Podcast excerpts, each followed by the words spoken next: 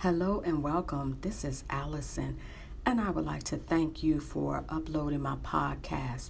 And if you get a chance, share it with someone else that needs to hear a motivational word, motivational moment.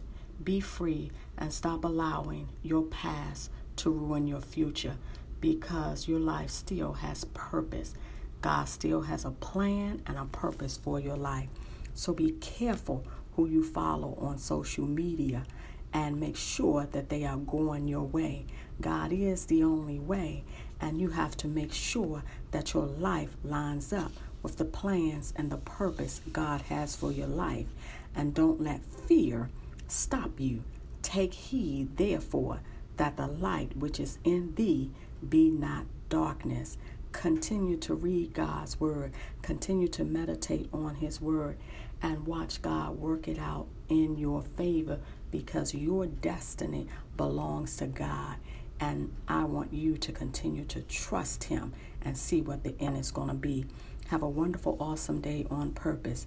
And remember, visit my website at www.allisongdaniels.com. Peace.